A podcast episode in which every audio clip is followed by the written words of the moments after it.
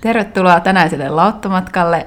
Meillä on ilo ja kunnia toivottaa tervetulleeksi äm, mielenmuotoilija ja työelämäkehittäjä Jaana Hautalan.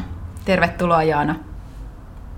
Kiitos, tosi mukava saada kutsu ja arvokasta päästä juttelemaan ja vähän niin muotoilemaan ajatuksia merkityksellisistä aiheista.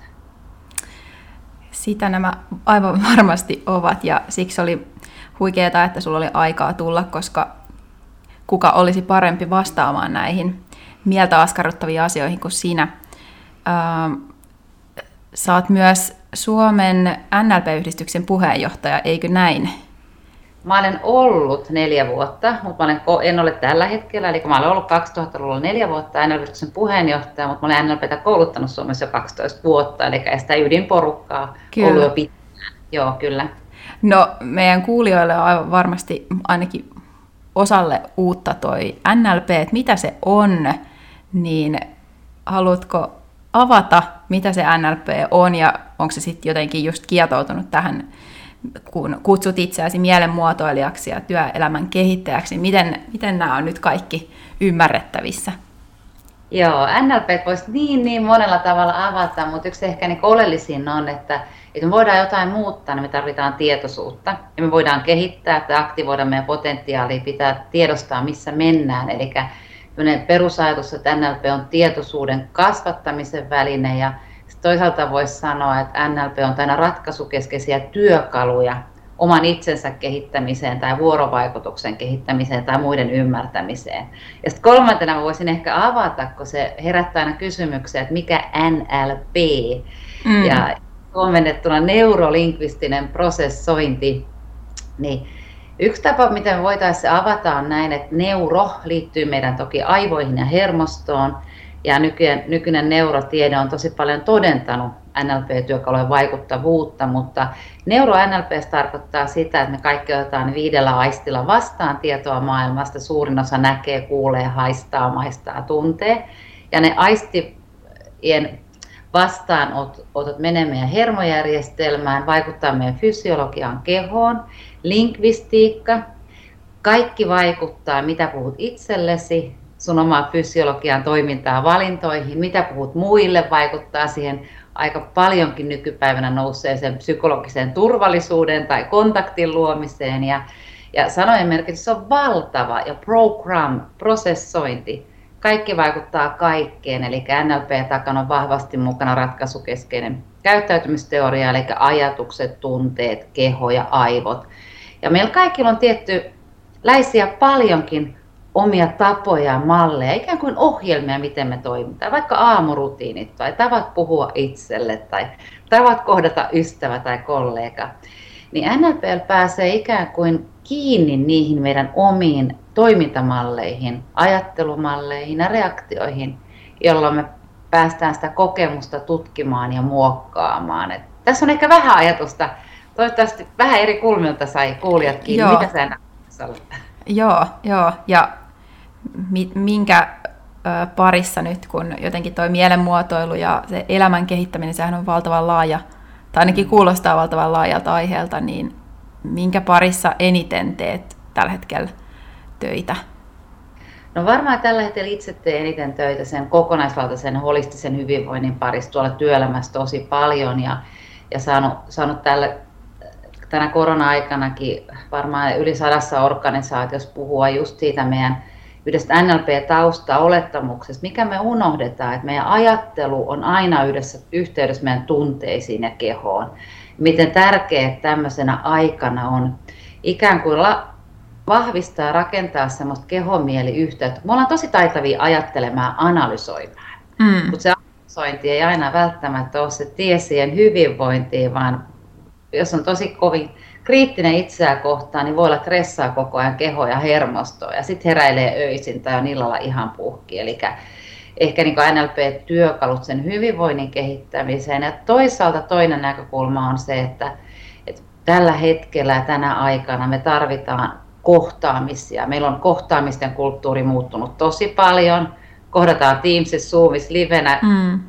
ilman maskia, miten me suhtaudutaan siihen. Ja miten me luodaan se hyvä yhteys näissä kaikissa tilanteissa. koska me voidaan vaan johtaa omaa energiaa, jolla me, niin kuin mäkin luon teihin nyt sen yhteyden sinne Teamsin välityksellä haastattelun toiseen puoleen, tämä jutustelu toiseen puoleen. Kyllä, ja tästä päästäänkin aiheeseen, että nyt kun tässä oli Jaana esittelyssä, niin täällä on tänään paikalla myös Kerttu. Kyllä. Mulla ja, itse asiassa, tota... ja minä, Irina. niin.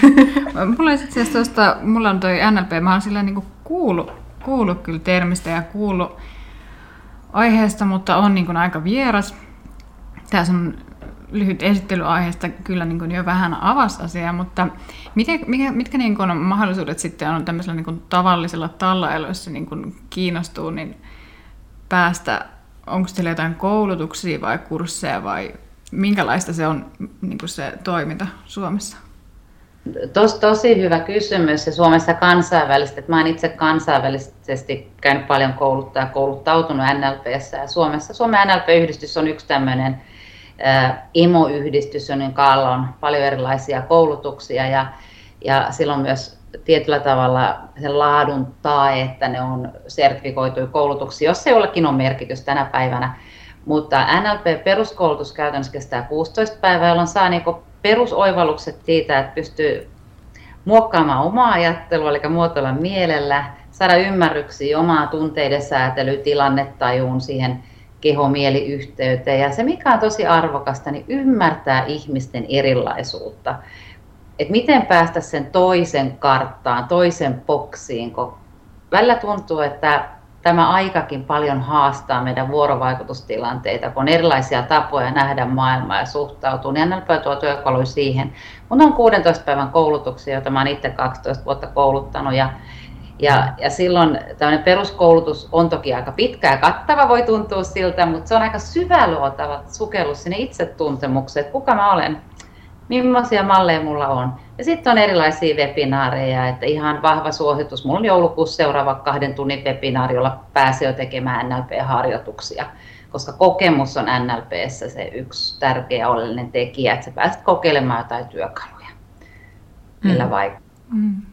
Joo ja tämän päivän aiheeseen. Eli, eli oli, mietittiin tätä, että mi, miten uskaltaa ajatella niin kuin tinkimättömästi sillä omalla tavalla, niin tähänhän varmasti pystytään hyödyntämään nyt tätä NLPtäkin, tai sitä ollaan kuitenkin var, va, varmastikin, voisin olettaa, tekemisissä omien arvojen ja, ja miel, mieli itsessään on siinä oma komponenttiinsa, mutta että siellä ne arvot ja mikä on itselle merkityksellistä, niin varmaan Kyllä. ollaan tämmöistenkin äärellä.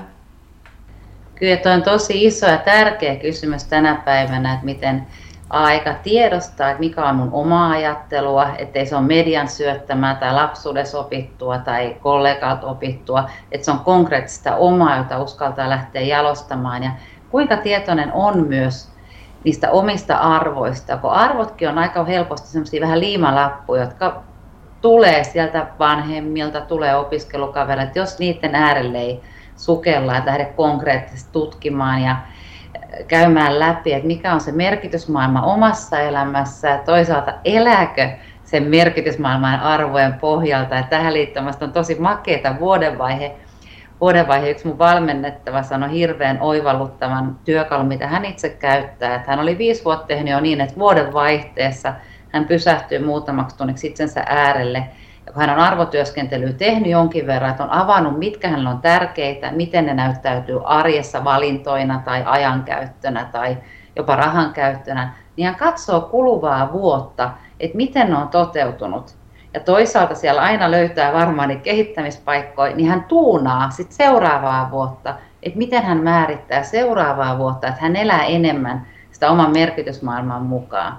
Ja siinä kohtaa, jos huomaa, että on kyllä kirkastanut ja on tietoinen, mitkä on itselle tärkeitä ja, ja oman elämän arvovalintoja, niin voi huomata, että semmoisia kohtia, missä ne ei toteudu, niin sitten tulee kehiin usein se oma ajattelulukko, eli uskomukset koska ne blokkaa usein, vaikka meillä on kuin hienoja päätöksiä siitä omasta tavasta elää ja olla, niin ne uskomukset on usein tiedostamattomia, että me ei eletäkään sen mukaan. Ja silloin me ehkä rohkeasti viedä sitä elämää siihen suuntaan, minne me haluttaisiin mennä. Vaan me huomata, että mennään vähän eteenpäin ja joku blokkaa taaksepäin. Mm. Ja se voi olla se oma ajattelumalli, joka onkin vähän piilossa, että yhtäkkiä sä huomaatkin käyttäytyvä se toimivasi vähän itseä vastaan. Kaikki tietää tilanteen. Hienoja lupauksia voida mm. paremmin. Miksi mä teen näin? Niin, kyllä.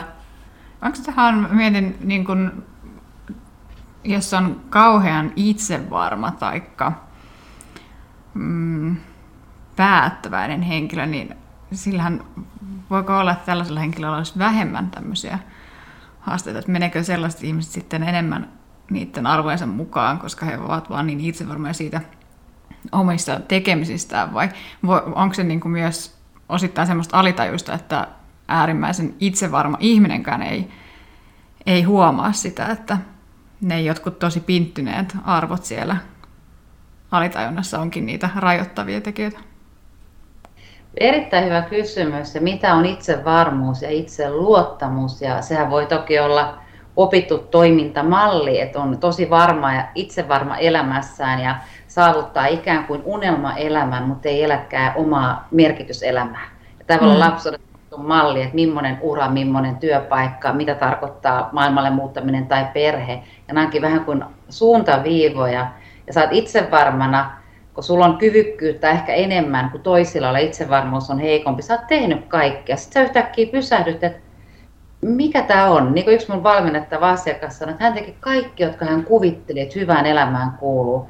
Hän totesi, että missä hänen onnellisuus ja merkityksellisyys on.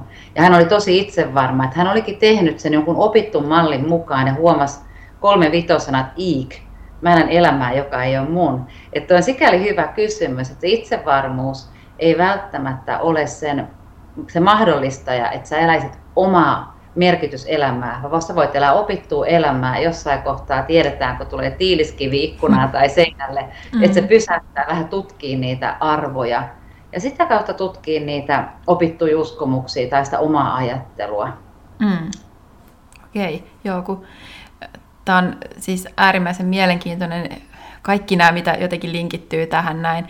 Meidän tosiaan tuossa aikaisemmassa jaksossa käsiteltiin identiteettiä läpi ja sitten siinä tuli voimakkaasti esiin, että sit siihenkin, jotta se identiteetti voi vahvistua, niin siellä tärkeimpänä niin kun fundamenttina siellä ne omat arvot ja, ja se, että mikä on merkityksellistä. Ei siihen sitten pureuduttu sen enempää, että mikä se prosessi on, että oikeasti tunnistaa ne omat arvot.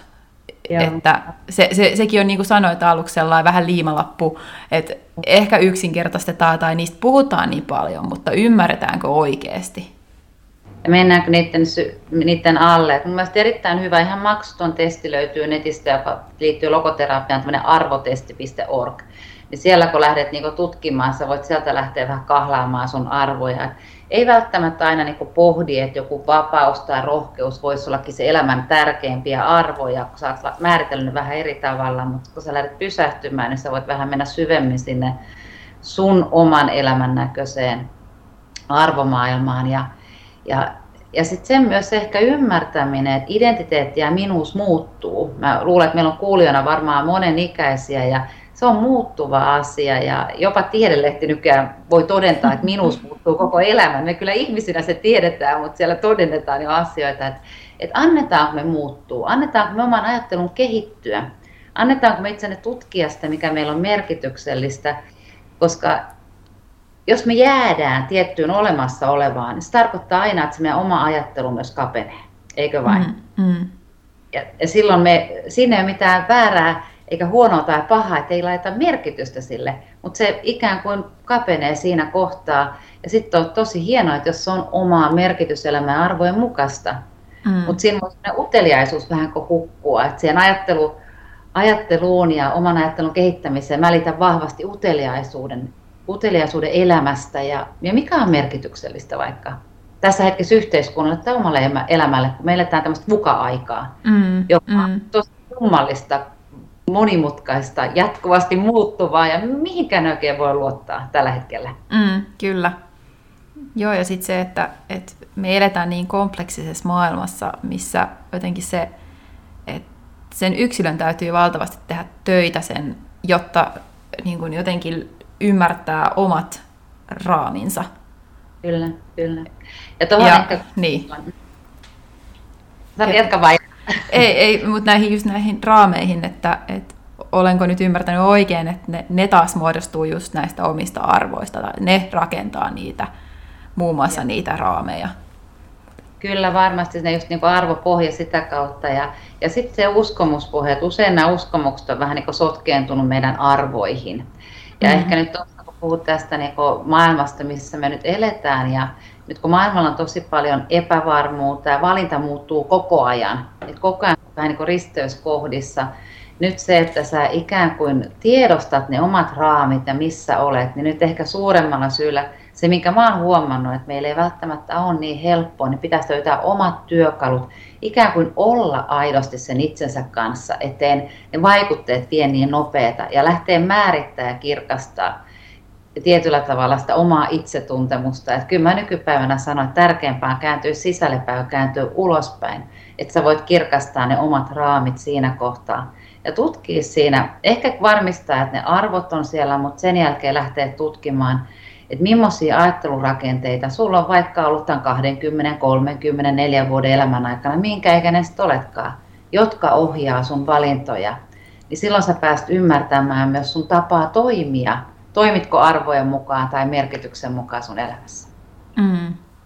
Niin ja sitten ehkä siihen, kun sanoit, että, että kompleksinen maailma ja sitten siihen tietenkin linkittyy, että on paljon epävarmuus, epävarmuustekijöitä ja kaikkea sitä ja se, se oma mieli, sehän te, temppuilee vaikka ja miten siellä kulkee ristiirastiin niin paljon ajatuksia, että jotenkin sen, siitä semmoisen otteen saamisen, että kun huomaa, että siellä pyörii niin paljon jopa itselleen haitallisia ajatuksia, että, että miten, miten sinne jotenkin saada sitä yhteyttä?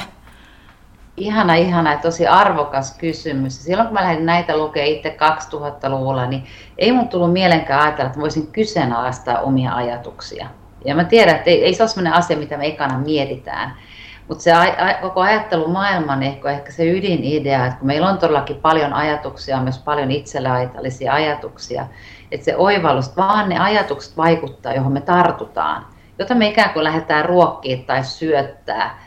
Mielestäni joku mm. hauska lapsenkirjakin on, että kumpaa sutta syötät, sitä joka kritisoi sua tai sitä joka kannustaa sua. Mutta ihan sama se on meillä kaiken ikäisillä, että, että tulee tietoiseksi eka siitä ajattelumaailmasta, eli sisäisestä puheesta, sitten lähtee tietoisemmin tekemään valintoja, mitä lähtee vahvistamaan ja mitä lähtee poistamaan, jotka on niitä uskomuksia, jotka voi liittyä johonkin perfektionismiin tai on vaikea olla keskeneräinen tai ei saa olla ei-tietämisen tilassa. Ja nämä on kaikki tosi tärkeitä taitoja nykyään, kun ei voi tietää. Keskeneräisyys on tosi, tosi normaali ilmiö. Mutta jos se oma ajattelumaailma vastustaa, että mun pitää tietää, mun pitää olla varma, niin mehän myös siinä kohtaa kuluttaa itseemme tosi paljon että pääsee kiinni semmoiseen ajattelumaailmaan, jotka välttämättä tänä päivänä ei enää vie meitä sinne oman näköiseen elämään ja voi kuluttaa meitä yllättävän paljon. Voi mm. kuormittaa tässä tilanteessa. Mm, kyllä. Joo. Miten tota, ihan tuolla niinku konkreettisesti, niin olisiko niinku mitään semmoista työkalua tai jotain tapaa, millä voisi niinku lähteä ihan yksinkertaisesti jostain jotain yksittäistä arvoa tai asiaa metsästää sieltä omasta mielestä ja työskentele sen parissa? Mä tekisin ehdottomasti arvoihin sen arvotestin netissä, koska mm-hmm. silloin siellä on varmaan noin 50 arvoa, ja voit lähteä vähän poimimaan ja miettimään, että mikä sulla on tärkeää. Et ei käy niin perinteisesti, että, että siellä on se hyvinvointi ja perhe ja itseni kehittäminen ja sitten siellä on se Toki nämä on hienoja sanoja, mutta mitä se tarkoittaa käytännön tasossa, että lähdetään pilkkoon metatasolla. Mutta sieltä tulee just niitä vapaus ja rohkeus ja rakkaus, jotka on tämän päivän aika vahvoja arvoja monelle. Että sä lähdet kirkastamaan, että mitkä konkreettisesti sun elämää johdattaa. Käytännössä yksinkertainen kysymys arvoihin, että mikä on sun syy innostua aamulla? Koska se merkityksellisesti liittyy siihen innostukseen. Ja mikä on semmoinen, jota sä et voi sietää, koska se voi liittyä myös arvomaailmaan se vastakohta. Eli näillä kysymyksillä lähtee ikään kuin haarukoimaan aluksi sitä omaa, omaa merkitys- ja arvomaailmaa ja kyllä mä ehdottomasti antaisin sille aikaa ja tekisin mindmappia, että antaisin muutaman viikonkin se muhi, että ihan mindmappäisin niitä sanoja ja mitä ne tarkoittaa ja mitä niihin liittyy ja paljon mulla menee aikaa ja energiaa ja näkyykö mun arjessa. Että antaisin sen prosessin ajattelulle, jolloin ne arvot kirkastuu. Ja sitten kun ne arvot on vahvasti yhteydessä siihen valintoihin, jos me tehdään 5-7 tuhatta valintaa päivässä, niin kuinka monta me mietitään? Ei me monta mm-hmm. mietitä. Vaikka ollaan jossain puffapöydässä, niin se voi liittyä arvoihin, niin harva miettii, kun se kävelee sen pöydän läpi ja sitten meni istumaan. Harva miettii, mihin paikkaan menee istumaan. Mutta kaikki tietyllä tavalla lähtee sieltä jostain meidän sisältä arvoa ja uskomus maailmasta, miten me toimitaan, niin me päästäisiin enemmän kiinni siihen. Ja vähän ehkä katkaistaan sitä mm, tuttua olemassa olevaa tapaa olla. Käytetään paljon sanaa autopilotti jota me kaikki tarvitaan elämästä selviämiseen, mutta me tiedostetaan, että millainen se on se meidän tapa olla. Et se on ehkä mun mielestä tärkeintä. Tiedostetaan enemmän, miksi me toimitaan näin. Ja, ja, ja tämä olisi ehkä niin se arvoihin liittyvä tämmöinen työkalu. Ja sitten ehkä tuohon haluaisin sanoa vielä tähän ajatteluun ja mieleen liittyvä työkalu. Että mehän voidaan ajatella, että mieli on, mieli on tietoisuus, ajatukset ja tunteet. Sehän käytännössä vähän miten sitä haluaa määrittää, minkä mm. määrittää mukaan. Mutta jos mä mennään niin ajattelujen kautta niin pohtii, että, että kun puhuit siitä Irina, että jotkut ajatukset tekee hallaa meille. Meillä on kaikilla mm. niitä jotka tekee hallaa ja kuluttaa meidän energiaa, jostain on tarttuneita, niin oppisi ikään kuin, antaisi aikaa ajattelulle Tämä on ehkä se lähtökohta. Pysähtyisi ajattelun äärelle. Mä annan 15 minuuttia kaksi kertaa viikossa aikaa ja mä pysähdyn tutkimaan sitä mun omaa ajattelua. Ja, ja toki siihen on sitten työkalu NLPssäkin varmaan satoja, mutta ensimmäinen se tulee tietoiseksi ja sitten tämmöinen Jeffrey Schwartzin aivotutkijan ihan työkalu on tosi arkinen ja mun mielestä erittäin toimiva. Että jos sä alat huomata semmoista ajattelua, joka tekee sulle hallaa, niin hänen neljä askelta on äärimmäisen tehokas arjen työkalu. Että sä aluksi huomaat, että sieltä tulee vaikka semmoinen ajatus sulle, sun mieleen, minkä sä tiedostat, että hei kamaan, et saa riittävän hyvä, älä yritä. Tämä on niin aika yleistä, että sieltä tulee tämmöiseen itsevarmuuteen riittävä kysymys. Okei, mun mielessä on ajatus, sä et ole riittävän hyvä, älä yritä tämä on ajatus. Mä teen itteni, että mä otan vähän niin kuin se tähän käteen, mm. koska niitä ajatuksia tulee. Tämä on ajatus. Ei se on ajatus, en se ole minä. Koska silloin, jos mä ajattelen, että mä en ole riittävän hyvä, on eri asia, kun mulla on ajatus, että mä en ole riittävän hyvä, eikö vain? Mm. Ja nämä usein menee yhteen, että mä ajattelen, että se on minä. Mutta sitten kun se on ajatus, se on voinut tulla mistä tahansa opiskeluajalta, joku on heittänyt näitä kommentin tai, tai mullakin on vielä jopa YO-kirjoitusvuotena semmoisia liimalappuja mm-hmm. ja sitten muutama vuosi aikaa, kun mä oon kirjoittanut YO, jotka on jättänyt mielen. Mutta kun sä irrotat itse ajattelusta, niin sen jälkeen siirrä huomio kolmantena tekemään jotain muuta. Eli tiedosta se, katkaise se, sä et ole sama kuin ajatus, tee jotain, ota kuppi teetä, hengitä hetken aikaa, mikä sulla on kotona sellainen normaali hyvinvointirutiini, ja lähde tietoisesti muuttamaan sitä ajattelua. Okei, mä en ole riittävän hyvä vielä, mä harjoittelen puoli vuotta, että taito menee eteenpäin. Eli lähden muuttamaan sitä tarinaa. Ja tämä on ihan tietoista sen oman sisäisen puheen kehittämistä, joka hirmu helposti vaikuttaa meidän kyvykkyyteen ja siihen meidän potentiaaliin. Mm. Meissä on ihan hurja määrä potentiaalia, mutta meidän ajattelu liian usein laittaa se vähän piiloon. Että me itse uskota siihen meidän potentiaalia ja kyvykkyyteen kaikkina hetkinä. Niin tämän tyyppistä mä ehkä suosittelen kaikille sen oman mielen tutkimisen työkaluna. Mm, joo.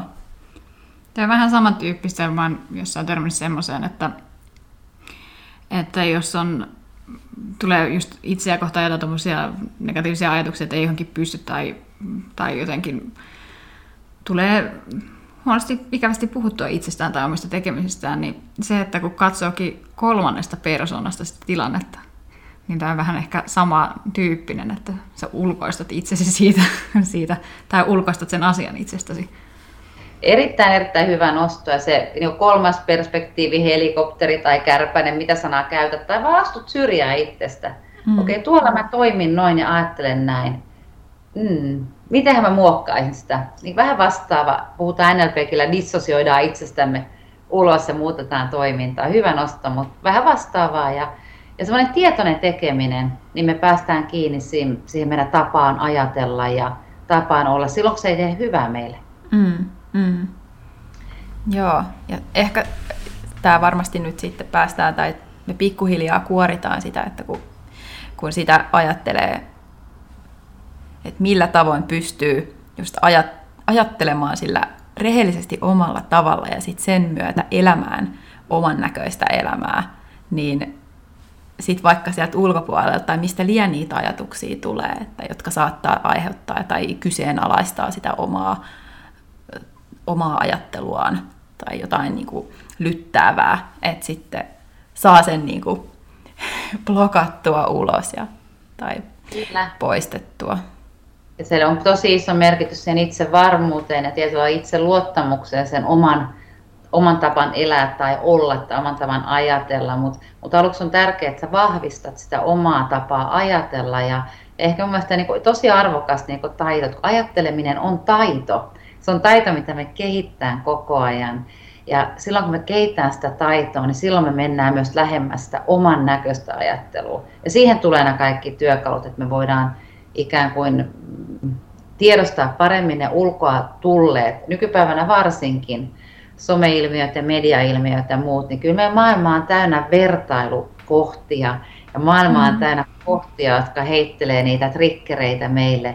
Niin tähän omaan tapaan olla ja ajatella ja luoda oman näköistä elämää, niin se, että löytää keinot pysähtyä, löytää ymmärryksen kehittää sitä omaa ajattelua, niin se vaikuttaa, että pysyy paremmin siinä omassa voimassa tai oman näköistä elämässä. Mm, koska varmasti sitten ennemmin tai myöhemmin, niin, niin kyllä se oma mieli sitten niitä signaaleja heittelee, että tulee jotain kipuilua tai ei voi hyvin ja, ja vaikka niin kuin ulkopuolisesti näyttää siltä, että kaikkihan on hyvin, niin ei, ei sitä varmaan niin kuin ihan loputtomiin pysty ilman sitä, että pysähtyy ja tsekkaa. Ei, se on totta. Ja kyllä mä niin siis haluaisin nostaa tähän, mikä onneksi on nyt muuttunut, mutta ennen koronaa vahvasti oli vielä tämmöinen onnellisuusmaski-ilmiö, että me ei haluttu ikään kuin suomalaisena näyttää, että mikä meidän tilanne on, vaan me ikään kuin sitkeästi puurettiin ja selvittiin. Ja kyllä sitä toki jonkin verran on, että ei oman itsensä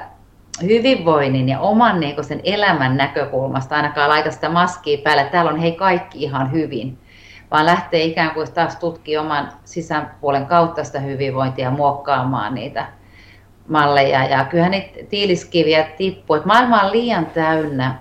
Mä pääsin op- puhumaan tuosta korkeakoululle parikin kertaa tänä syksynä tuhannelle nuorelle ja paljon heidän kanssa parrasin ja juteltiin asioista. Ja siellä puhuttiin paljon sitä, että et, että jotenkin maailma on liian täynnä mm, lähellä uupumista olevia nuoria ja työelämän ikäisiä, koska ei ole rohkeutta siihen omaan ajatteluun.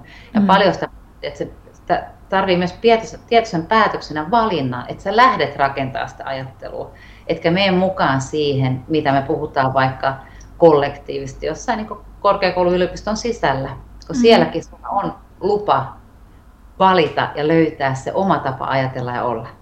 Mm. Joo. Just niin. Ja sitten siinä jatkuvastihan tietenkin mitä, mitä vanhemmaksi tulee, niin kyseenalaistaa ihan toisella tavalla niitä. Että totta kai nuorempana niin ei ollut sitä semmoista näkemystä tai perspektiiviä, niin se huomaa ainakin, tai muistan, että oma ajattelu oli vahvasti vaikka omien vanhempien tai siihen koti, kotipiirin mukaista. Että kyllä sen jälkeen sitten on ihan toisella tavalla työskennellyt sen kanssa, että peilailu ja miettinyt ihan eri tavalla, että, että onko mä oikeasti samaa mieltä kuin mun äiti tai isä, tai onko mä samaa mieltä, että sit, sitä kautta niin kun, tehnyt jotain valintoja, että no, että ei tämä ole kyllä mua, että, mutta että tunnistaa sen kyllä voimakkaasti, sen prosessin, mikä on todellakin keske vieläkin. Mä olen ihmisessä sellainen ihana matka, että me rakennetaan sitä omaa olemista koko elämää. Ja sen takia sitä ajattelu- ja uskomusmaailmaa arvoi kannattaa työstää. Nämä on niin työkalu hyvännäköiseen merkitykselliseen elämään. Jos ajattelisit näin, että ne on työkalu siellä. Mm. Mm. Niin, ja, ja sitten tässä tullaan myös siihen näiden sukupolvien, eri sukupolvien välisiin arvoihin ja, ja ajattelumalleihin, että sitten siinäkin on jatkuvasti tietenkin muutos, muutos käynnissä ja siitä aina välillä tulee niitä risteyshetkiä, kun, kun eri niin kuin maailmojen ihmiset kohtaa ja, ja sitten siinä täytyy vähän miettiä taas, että miten ajatella. Niin, mutta eikö myös ole aika hassua, että meillähän on nyt tällä hetkellä suuremmalla osalla, meillä on niin kuin maailmaan auki tai meillä on niin kuin tosi paljon mahdollisuuksia. Kyllä. Ja me voidaan niin kuin valita tosi oman näköisiä elämiä. Kyllä. Kun sitten taas ajattelee, no meidän vanhemmillakin on ollut, tai niin kuin, mutta sitten isovanhemmilla, joilla ei ole ollut, se on ollut aika niin kuin selkeä se, että on vaan niin kuin valittava se, mitä valittavissa niin. on. Niin. Ja, ja nyt me sitten pohdiskellaan sitä, että meillä on niin paljon mistä valita, niin sitten me mm. mennään ihan sekaisin. Tosi arvokas nosto ja osa menee sekaisin ja osa edelleenkin näkee tämän maailman. Mä käyttäisin tämmöistä sanaa, että meillä voi olla erilaisia silmälaseja. Osa näkee vähän niin kuin puutteen kautta, vaikka meillä on maailma täynnä. Tieto ei ollut koskaan niin paljon kuin nyt, verkosto ei ollut koskaan niin paljon kuin nyt, mahdollisuuksia ei ollut koskaan niin paljon. Nyt toki nyt on tämmöinen poikkeushetki, mutta vaikka kaksi vuotta ennen sitä, että maailma oli ihan auki. Mm. Ja, ja kuitenkin meillä osalla on vielä niitä silmälaseja, että me niin nähdään kuitenkin sen vähän niin kuin, puhutaan niin puute- ja runsausajattelusta. Mä käyttäisin sanaa, että kun maailma on niin runsas, mutta se lähtökohta taas, että mihin me keskitytään, se kasvaa. Siellä, että mitä energiaa me johdetaan, se kasvaa. Että nähdäänkö me niitä mahdollisuuksia. Ja tuohon kun on valinnanvaraa, niin ehkä se toinen tärkeä kysymys, että pysähdytäänkö me niin, että me tutkitaan, mitä me halutaan. Koska aivothan haluaa selkeyttä. Meidän mm. mieli ja aivot haluaa selkeyttä. Ja jos ei meillä ole sellaista arvomerkityspohjaa tai me ei tiedetä oikein, että mikä se meidän oma ajattelumalli on, niin meillä on tämä niin kuin tuuli lasin pyyhkiä siellä, kun koko ajan tulee niitä valintoja, niin on vaikea tarttua. Että tämmöistäkin on huomattu, että on vaikea tarttua, kun ei tiedä mikä on tarttuma pinta, vaikka mm. mahdollisuuksia on. Mm. Et, et, niin kuin äärimmäisen hyvä nosto. Ja taas sit siihen valintaan tosi arvokas keino on se pysähtyminen, oman mielen sisäisen tilan päivittäminen ja arvojen päivittäminen. Että sä teet sitä työtä sen eteen ja hyväksyt sen, että okei, ehkä tässä hetkessä tehdään kaksi-kolme uraa. Ehkä tehdään kaksi-kolme valintaa, kun ei voi tietää, mitä viiden vuoden päästä on. Että, että hän niin vielä semmoisen, joka liittyy ajatteluun ja uskomuksiin tosi vahvasti. Mä käytän tämmöistä sanaa, että me opittaisiin ikään kuin myös lepäämään siinä epävarmuudessa, että me voidaan ehkä koko loppuelämä olla tämmöistä maailmanlaajuista epävarmuudessa – me voidaan luoda varmuutta sille omalle elämälle arvojen kautta. Ja sen, että me lähdetään rakentamaan semmoista ajattelumallia, joka tekee meille hyvää. Mutta voi olla, että me ollaan loppuelämä tilanteessa, että maailma on epävarma. Mm, niin. Et se, ja mikä... se on helpolta. Niin ja siis se, mikä ehkä on näyttäytynyt varmalta, mikä tänä päivänä on just varmaa, se on kysymysmerkki. Aika iso. Niin, eli että jos miettii jo silleen ammatinvalinnan puolesta, ei ne, mitkä on ehkä tähän mennessä koettu, että nämä hei muuten pommin varmoja tota, ammatteja, niin onko näin? Hmm. Pitää kyseenalaista. Yhtenä esimerkkinä, että se, että mikä on mielletty varmaksi, niin onko se oikeasti näin?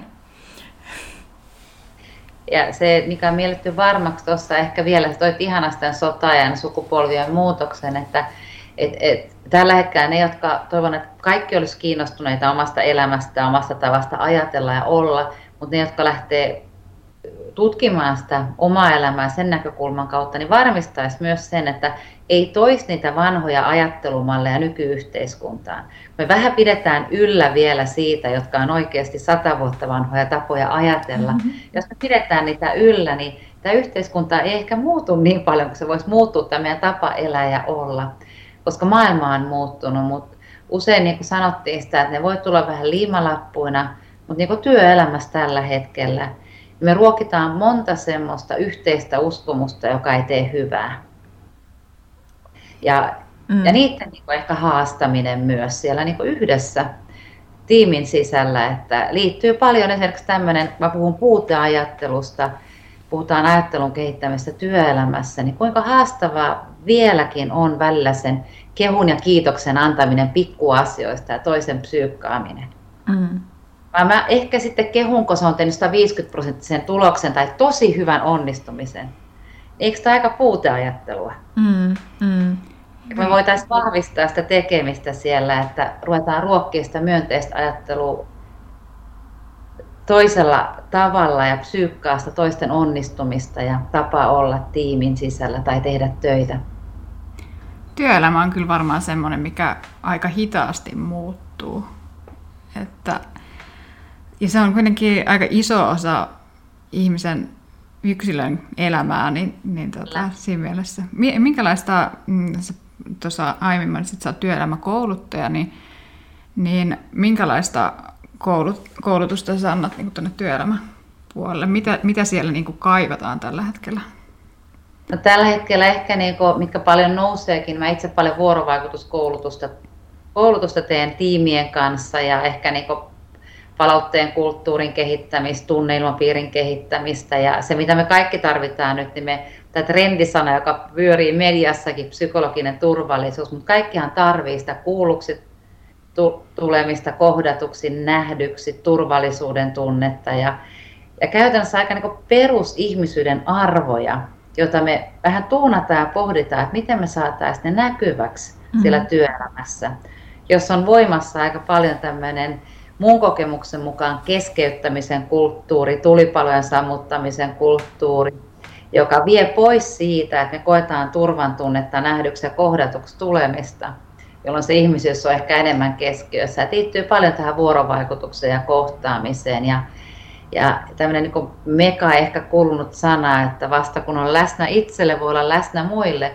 Mutta kuin vierasta se välillä onkaan, kun me juostaan Teamsista toiseen tällä hetkellä, tai ne, jotka juoksee käytäviltä toiseen, ehkä opettajat ja sairaanhoitajat, niin mm me edes pysähdytä sen kohtaamisen äärelle, että kohtaamisen tärkeys ehkä on korostunut taas ja paljon pohditaan sitä kautta, että miten me voidaan, voidaan niin kehittää sitä hyvinvointia työssä tunnelmapiirin kautta. Sieltähän se lähtee, että ihminen tulee kuulluksi ja voi hyvin. Mm.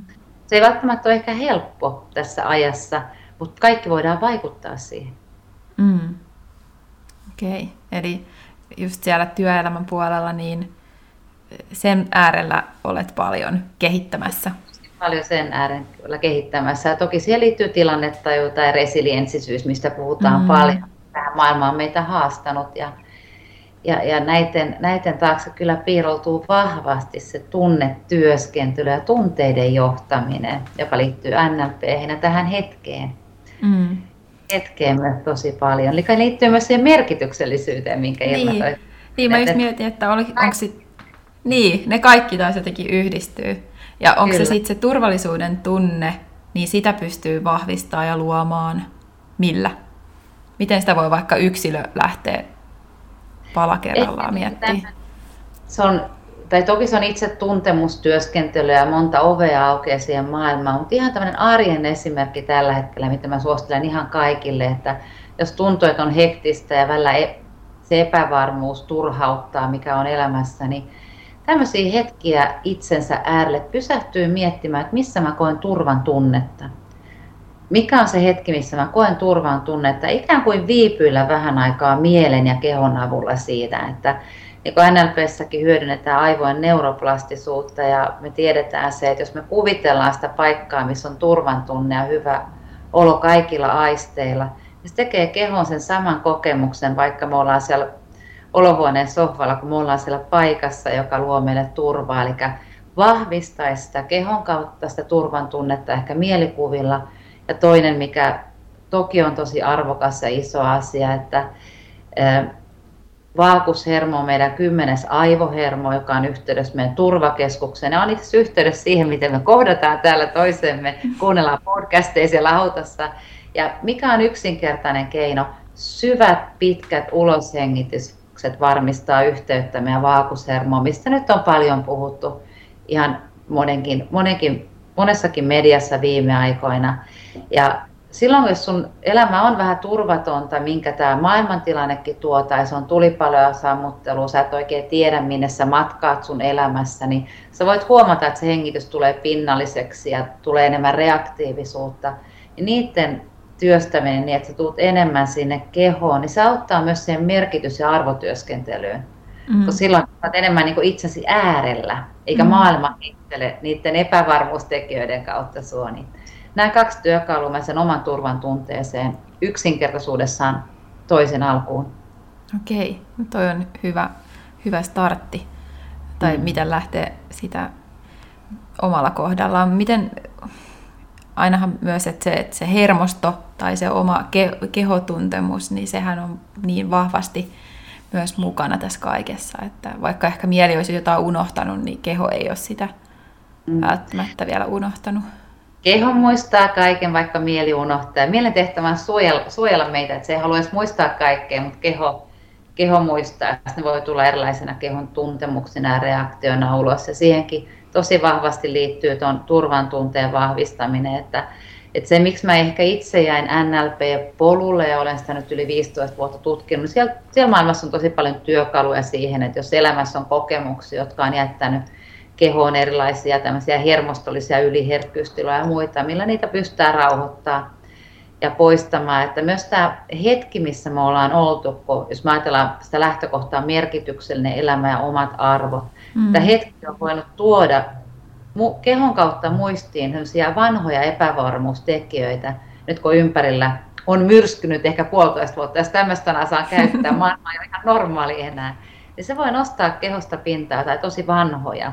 Et ikään kuin senkin hyväksyy, että keho nyt muistuttaa mua jostain tai muistaa jonkun asian, että se on ihan ok, että tietyllä tavalla se ajatus, että hyväksyy ne ajatukset, tuntemukset ja reaktiot on kuitenkin se kaiken lähtökohta, kun lähtee muotoilemaan tai muuttamaan tai rakentamaan oman näköistä elämää. Että, että se ei aina ole helpoin, mutta se on tärkein. Mm. Jos on kuinka vihanen tai turhautunut, että hyväksy nyt tämän vihan ja turhautumisen, niin se on vaan se tärkein, että me voidaan ottaa seuraava askel. Joo, okei. Okay. Kyllä mä itse asiassa jotenkin mä oon joogaa harrastanut nyt useamman vuoden, niin muistan silloin aika alkutaipaleella, niin tuli semmoista, että mm, tuli tosi voimakkaita tunnereaktioita, kun ehkä joku paikka aukesi tai joku paikka kiristyi tai, tai oli semmoiset löyssiä kehosta. Mä mietin silloin, että onkohan, tämä, että onkohan vaan niin jotain tietynlaista hulluutta, että, että tämmöisiä reaktioita tulee, mutta se varmaan sitten on ehkä jotenkin tämmöiseen liittynyt, että siellä kehossa on jotain semmoisia tunnepesäkkeitä ollut aiemmista Joo, asioista. Sana. Tunnelukot, sitähän tutkitaan skeematerapiasta. No niitä myös ydinuskomuksia, mitä NLPssä puhutaan. Mutta ihanaa, kun nostat esiin, koska sekin olisi tosi arvokasta. Me sanotetaan, että kehosta voi nousta kaikki, jotka sinne on varastoitunut liikkeen tai jonkun joogan, tai jos joku aloittaa mindfulnessin tai, tai meditaatioita, niin se huomaa alkoi, että tämä on tosi vaikeaa, koska kehohan vähän vastustaa sitä. Ei me haluta tuntea jotain piilotettua, kun se on aika outoa, niin kuin äsken sanoit. Et, et, niin mä huomaan. Joo. No, mm, onko jotain vielä siihen, siihen jos se keho muistuttelee jotain, niin tuleeko sinulle joku esimerkki mieleen, miten sitten vaikka lähteä sitä, sitä niin kuin purkamaan, tai onks, mikä, mikä, onko siihen jotain vaihtoehtoa? No lähinnä, että kehohan voi niin monella tavalla muistuttaa, että kyllä mä edelleenkin lähtisin siitä, että lähtee hyväksymään, pysähtymään mm. sen kehokieliyhteyden äärelle, että me ollaan tosi vahvoja ja taitavia analysoimaan Suomessa me ollaan analyyttinen kanssa se on tosi vahva taito meillä ja se on mm. ok, hienoa. Mutta muistaisi, että meidän intuitio aktivoituu sillä, kun me luodaan se kehomieliyhteys, eli me saadaan se suurempi viisaus ja potentiaali käyttöön, mistä paljon Astat Raami puhuu tutkijana. Ja silloin, että kun me lähdetään rakentamaan ja vahvistaa sitä kehomieliyhteyttä, vaikka sillä pitkällä uloshengityksellä tai sulla on jooga siellä ollut ja meillä on erilaisia työkaluja, Mm. Ja silloin me ikään kuin tullaan lähemmäs myös niitä kehotuntemuksia. Se käytännössä se pysähtyminen sen äärellä on tärkeämpää kuin yksikään kikka kolmonen, Että et, okei, okay, mä, täällä mä kuulen sua kehoni. No niin, okei. Okay. Hmm. Hyvä. No, tässähän nyt on joka, paljon kaikkia niitä, että mikä nivoutuu siihen, mistä me lähdettiin liikkeelle, se, että kuinka olla se uskallus ajatella oikeasti omalla tavalla. Niin, Joo. niin. Voisin klousata se ehkä tämmöisiin metataitoihinkin tässä, että kuinka olla se uskallus olla ja ajatella omalla tavalla, että jos ajattelisit, että kun meillä on sen kaiken tekemisen ja valinnan ja toiminnan ja elämän takana on ne taidot, mä käytän samaa sanaa metataidot, ajattelutaidot, eli oppii tunnistaa ne tavat ajatella ja ymmärtää, että ne ajatukset ei ole aina sama kuin minä. Me voidaan mm. ottaa helikopteriperspektiivi. Mm. Sitten ne taidot, eli ikään kuin pysähtyä sen kehon äärelle, mm. säätelemään ja tutkii niitä tunteita. Nämä kaikki yhdistyy sinne meidän arvoihin, että me ollaan tietoisempia, miten se elämä soljuu niiden arvojen kautta. Ja ikään kuin kirkastetaan, joka, mä kirkastan kyllä joka uusi vuosi ne arvot, että miten tämä vuosi meni, miten ensi vuosi meni, koska näistä me saadaan sellainen niin vahva moottori sinne oman näköiseen elämään. Ollaan tietoisia siitä, minne mennään. Ja kun nämä ikään kuin on, on ehkä meillä enemmän siellä arjessa tietoisempia, niin sitten meidän intuitio, se sydänkin alkaa puhua eri tavalla, koska me mm. tarvitaan sitä intuitiota ja sitä lupaa kuunnella mikä oikeasti mulle on tärkeää. Ikikai on ehkä osalle tuttu, voidaan lähteä rakentamaan ikikai-maailmaa. Mikä on meidän tapa, syy olla tässä elämässä, joka luo meille hyvää merkitystä. Mutta se, että me lähdetään ikään kuin näiden metataitojen kautta ja lähdetään sille tutkimusmatkalle, että me käännetään sisäänpäin, me löydetään tie meidän merkitykselliseen elämään. Hmm. Se oli aika hyvin summattu. Se oli tosi hyvin summattu.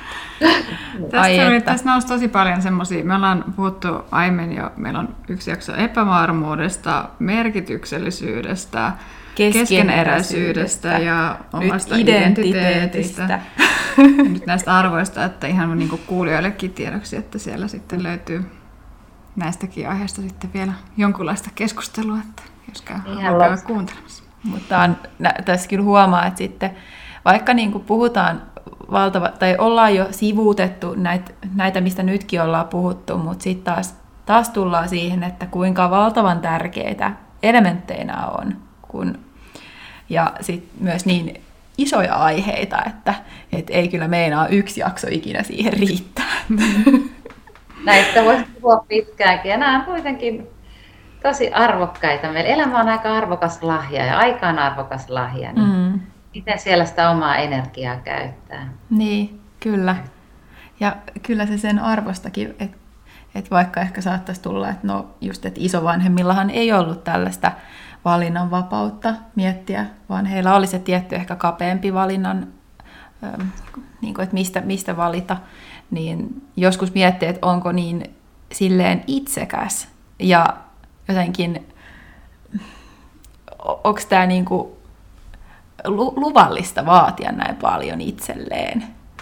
Ja tuo on ihana, kun nostat tämän, että onko lupa vaatia, onko lupa ansaita. Tämä liittyy tosi paljon sinne ydinuskomuksiin, jos voidaan ottaa toinen Jos se lupa ansaita, niin siellä on joku tarina ja se on voinut jäänne olla ehkä sieltä isovanhemmista.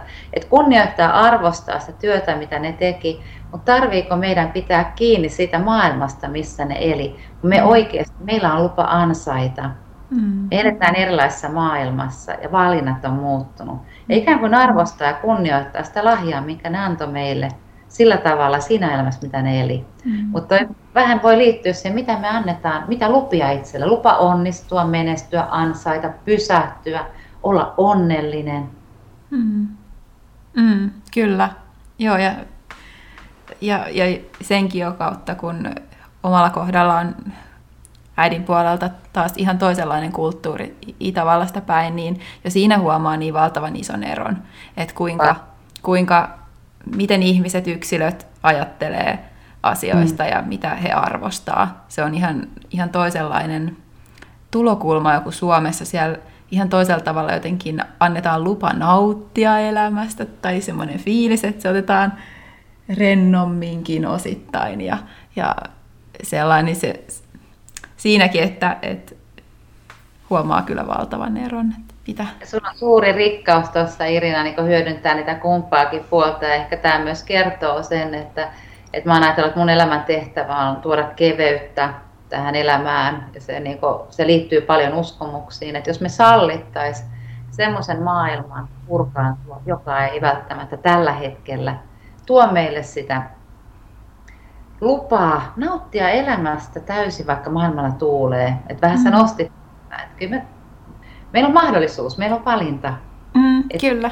uskomuksista kiinni, jotka ei mahdollista sitä, niin, mm. niin ihanaa kun nostit ton. Joo, ja se tässä nyt kun tämänkin meidän keskustelun myötä, niin se taas antaa niitä, niitä työkaluja työstää sitä omaa mieltä ja erotella sen siitä, koska mä ainakin itse kipuilin valtavasti, kun mä muutin takaisin Suomeen sen ja. yhdeksän vuoden muuallaolon jälkeen. Et kun täällä oli niin eri asenne työmaailmaan, siihen, että mitä, miten sitä elämää eletään. Semmoinen tuntui, että hammasta purren vedettiin asioita.